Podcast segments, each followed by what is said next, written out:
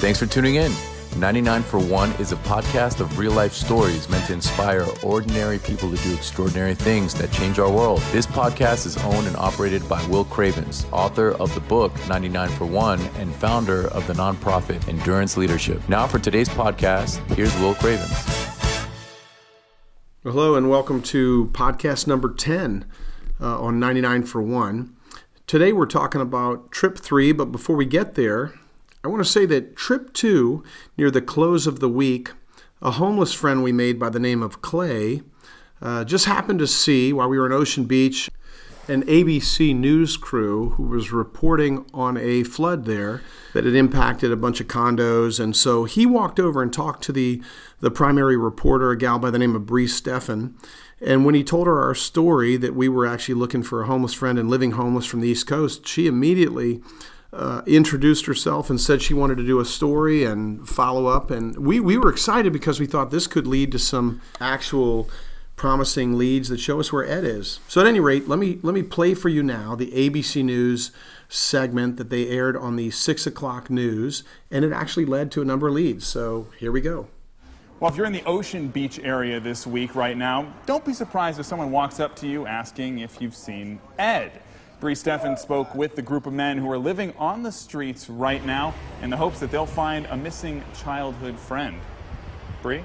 Yeah, that's right. These guys actually have been walking around showing this picture to people, and that's how I found out about this story. They actually walked up to me yesterday and asked if I had seen their friend Ed. So today, I caught up with them, and we've been walking around, and I've been keeping up with their search for their friend.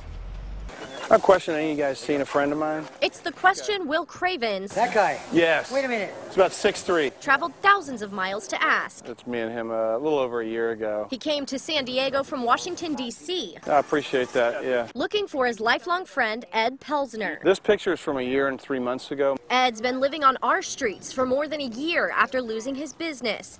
These three men want to bring him back home. If I was on the street, I would hope some friend would come looking for me. And they're going all in, walking a mile in his oh, shoes. Living homeless, in other words, we brought no money, no ID, no nothing. We left it all at a hotel. They go where the homeless go, showing Ed's picture, hoping for leads. Thanks, Bill. Appreciate it, bro. A few people have recognized Ed, Praying we find Ed and get him connected back to a home. but there's been nothing concrete so far. Let him know I care about him. Spend the rest of the days I've got this week with him. Then the big question will be will he come home? Let him know if he needs anything. I've got it. If he wants to go home. It was that ABC News broadcast that led to a number of leads. And I've got with me today Steve Bowman. Welcome, Steve. Thanks, Will. Thanks for having me. Uh, did you remember we, we, we started getting Bree was very kind. She set up something on the ABC News website that allowed people to write in and say, "Hey, we've seen Ed here or there," and all of a sudden, for the first time that week, we got leads that said, We were everywhere that week. We, I think we averaged uh, 15 miles a day walking, checking out every lead possible. we felt like we got so close. Remember, we met a guy who said, "I saw him 20 minutes ago." Yes. I mean, imagine it's our last night, and we scurried around, ran around, thinking he was here 20 minutes ago. That was the manager at Denny's, I think, Oh, right? yeah. Another guy on a bike said, "I'm looking for something. My girlfriend. I can't find her, but I saw your friend." And uh, I mean, we were we were hitting. We felt like we were right behind him We on right his trail. him, two steps behind. It was very frustrating, and because because we had a flight home, Yep. we hit the plane. We went home, and I tell you, we weren't far into the uh, air between uh, California and Virginia when we said we got to come back. We didn't know when. That was uh, late September 2015, and we returned in February of 2016. Yes. Uh, much colder at night, and it was me and you and uh, Ag uh, Ukwa, and we were all on trip three together. Hey, so I just want to ask each of you, what's one thing that stands out to you? We were we were there in February. It was cold at night. I'll start with you, Steve. What's one thing that stood out to you from trip three, living homeless in San Diego? I'd say it was a very impactful trip. There were so many things that uh, we can highlight, but for me, I think in my mind, I thought coming back the second time that we would pick up where we left off. And I found out immediately that was not the case. That first night, I just felt like it was a lot darker, a lot. Uh, the the homeless had changed over to a new group, and it just seemed a very hardened group. one situation that really impacted me was uh, we were talking to one of the homeless guys uh, one afternoon in a parking lot, and there was a couple in a car that was parked there with a little girl, probably about three years old, that was uh, getting in and out of the car, running around the parking lot, and noticed that the two parents, I assume were the parents, uh, were in the front seat and literally just probably smoking meth, and they were, you know, high and were paying no attention to the child. And it just mm. you know tore at my heart to see this little kid in this type of environment. And I, I still remember that very clearly to this day how that impacted me about the struggles you know uh, these folks living on the street. So and that homeless guy happened to be a guy jesse i think uh, uh, ag you you'll talk about him i'm sure. Yes yes. So i, I think for me actually uh, paralleling what um, uh, Steve and you just mentioned, I think right before then we were talking to this you know young kid named Jesse, and he, he just seemed uh, poised. Uh, he didn't seem like he was he was on any um, you know any any drugs or anything like that. He had a pretty engaging conversation with us, and I just recall. Uh, really just having a conversation with him about his background. And he, I think he said he, he grew up in, in Connecticut or somewhere in, in Northeast and he grew up from a. I remember him distinctly saying, "I grew. He grew up with a silver spoon in his mouth." But at some point, he decided to, you know, just leave all of that and and, and live in the streets and wanted to, to feel what it was like to have to provide for himself. And just so taken by that that someone would leave the comfort of their home to to, to live on the streets. But you know, he he was very. Uh, emphatic that he, he you know he enjoyed doing that at some point he was on drugs and he decided to get off the drugs, and he became almost like an advisor, like a, a, a, a sage counsel for a lot of the his community uh, who were living homeless.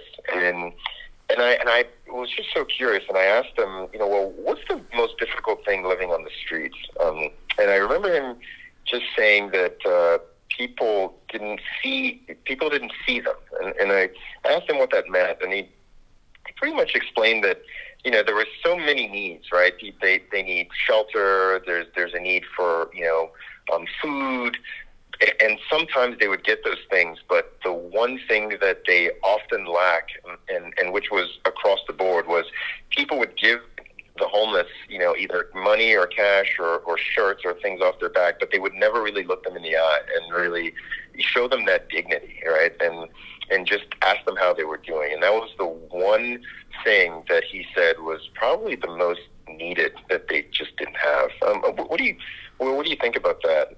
I would concur on on each of our trips when we waited in line for meals, when we identified with the homeless. Uh, it didn't take long. We always wore scruffy clothes or grew our beards in, and uh, once you look the part, I remember AG, you won an award. You you wore this ripped shirt that was ripped down the center from the, you know one side of your chest to the other. You're the only guy uh, who's ever served on the homeless team with us. Who I remember another homeless guy said, "Dude, that shirt's trash. Can I offer you my shirt?" And you you looked homeless enough that the homeless guys were pitying you and giving you a shirt. That was pretty nice. But uh, yeah, no, I do remember that sense of being looked down upon Steve, when you and I came home, do you remember we had all these leads, these hot leads from ABC News? Yeah. Right? And we were chasing every lead and we were getting nowhere. Uh, and I remember I had this kind of sick feeling in my gut what if Ed's dead? You yeah. know, we, we had talked to one guy who, who served uh, one of the churches in Ocean Beach, and he had told us, man, once people go downhill, um, they um, kind of become, he called them jelly heads or something. And then yeah. he, he, said when they get too wasted, and then the, he said he usually ended up identifying their bodies in the riverbed, helping the police because he had been serving for 20 years and recognized most of them.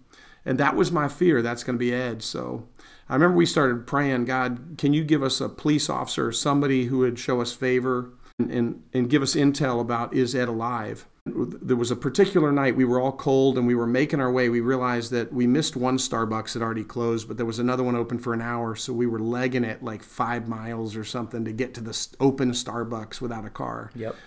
And and on the right, we actually saw some police officers. Do you remember that? Yes. And it was it was just getting dark, and they were it looked like they were in the middle of an arrest. There was a guy on his knees with his hands behind his head. There was a car there. It was in a gas station.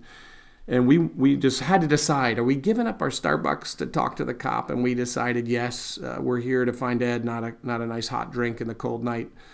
So we crossed the street and we we started talking to this one cop. I remember there were two cop cars. One guy's like, "Can't you see I'm in the middle of arresting somebody? Go talk to that guy." So we went to the car behind, and I said, "Hey, man," um, he, and the guy's like, "What do you need?" And we started telling him our story, and the cop hopped out of the car and said, "I remember you guys." Uh, you guys are the ones that I arrested, or that I, excuse me, that I woke up on Ocean Beach on Cliff, whatever Cliff, Sunset Cliffs. Sunset Cliffs in the middle of the night. Our very first night homeless. Very it was the same cop, and he remembered us as soon as we heard the story. He said, "Oh yeah, I can help you guys."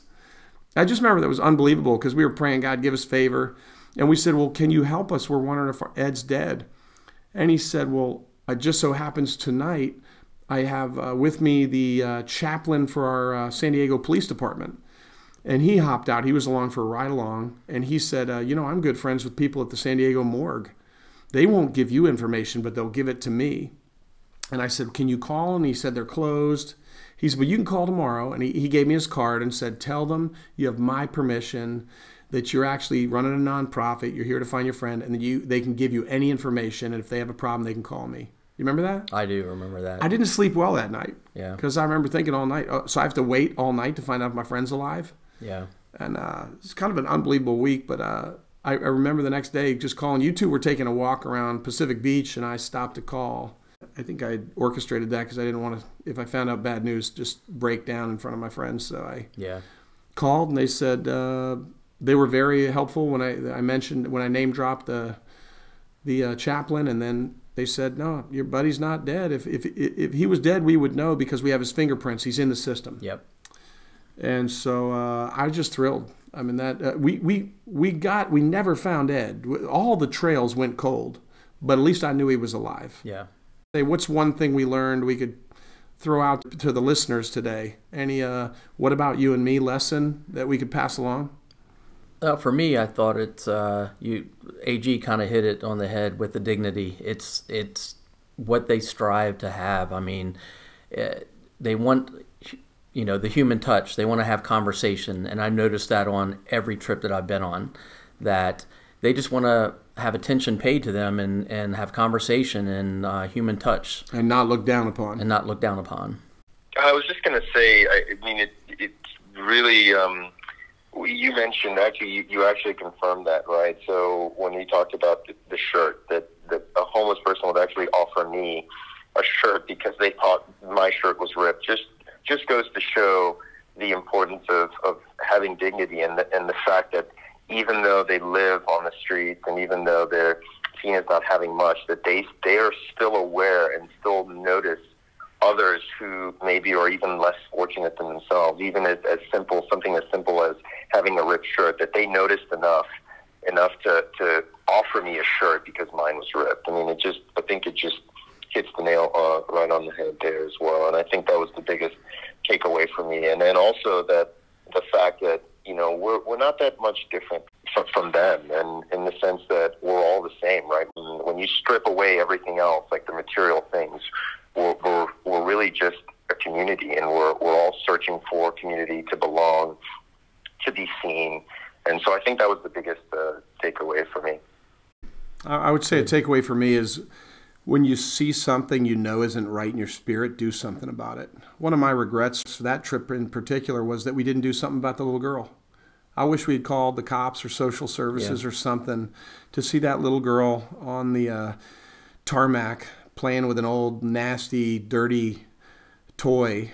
Uh, why her parents or mother and a dude got high in the front seat. Just um, didn't it never never sat well in my spirit. I wish we'd done something had. about it. And I think when you see something like that, you got to act and not worry what anybody thinks. Just you know it's wrong. Yes.